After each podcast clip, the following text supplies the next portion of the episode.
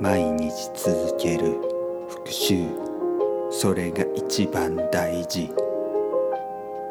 どんな時でもやめない気持ち。例えば日記のよう。毎日書き続ける。例えばコーヒーのよう。毎日飲み続ける。それは自由。コーヒーやウイスキーを毎日飲む必要はない。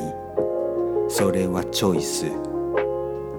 日本語の勉強もそう。僕たちは続ける。理由は特にない。それが自分が選んだ人生だから。今日も新しい単語やっていきます。3000のよく使われる。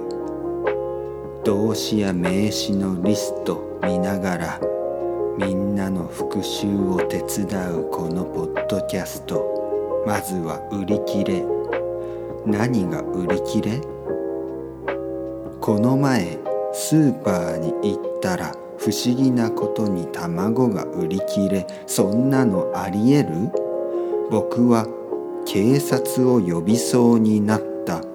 ダメでしょ？おまわりさん卵が売り切れる国なんて？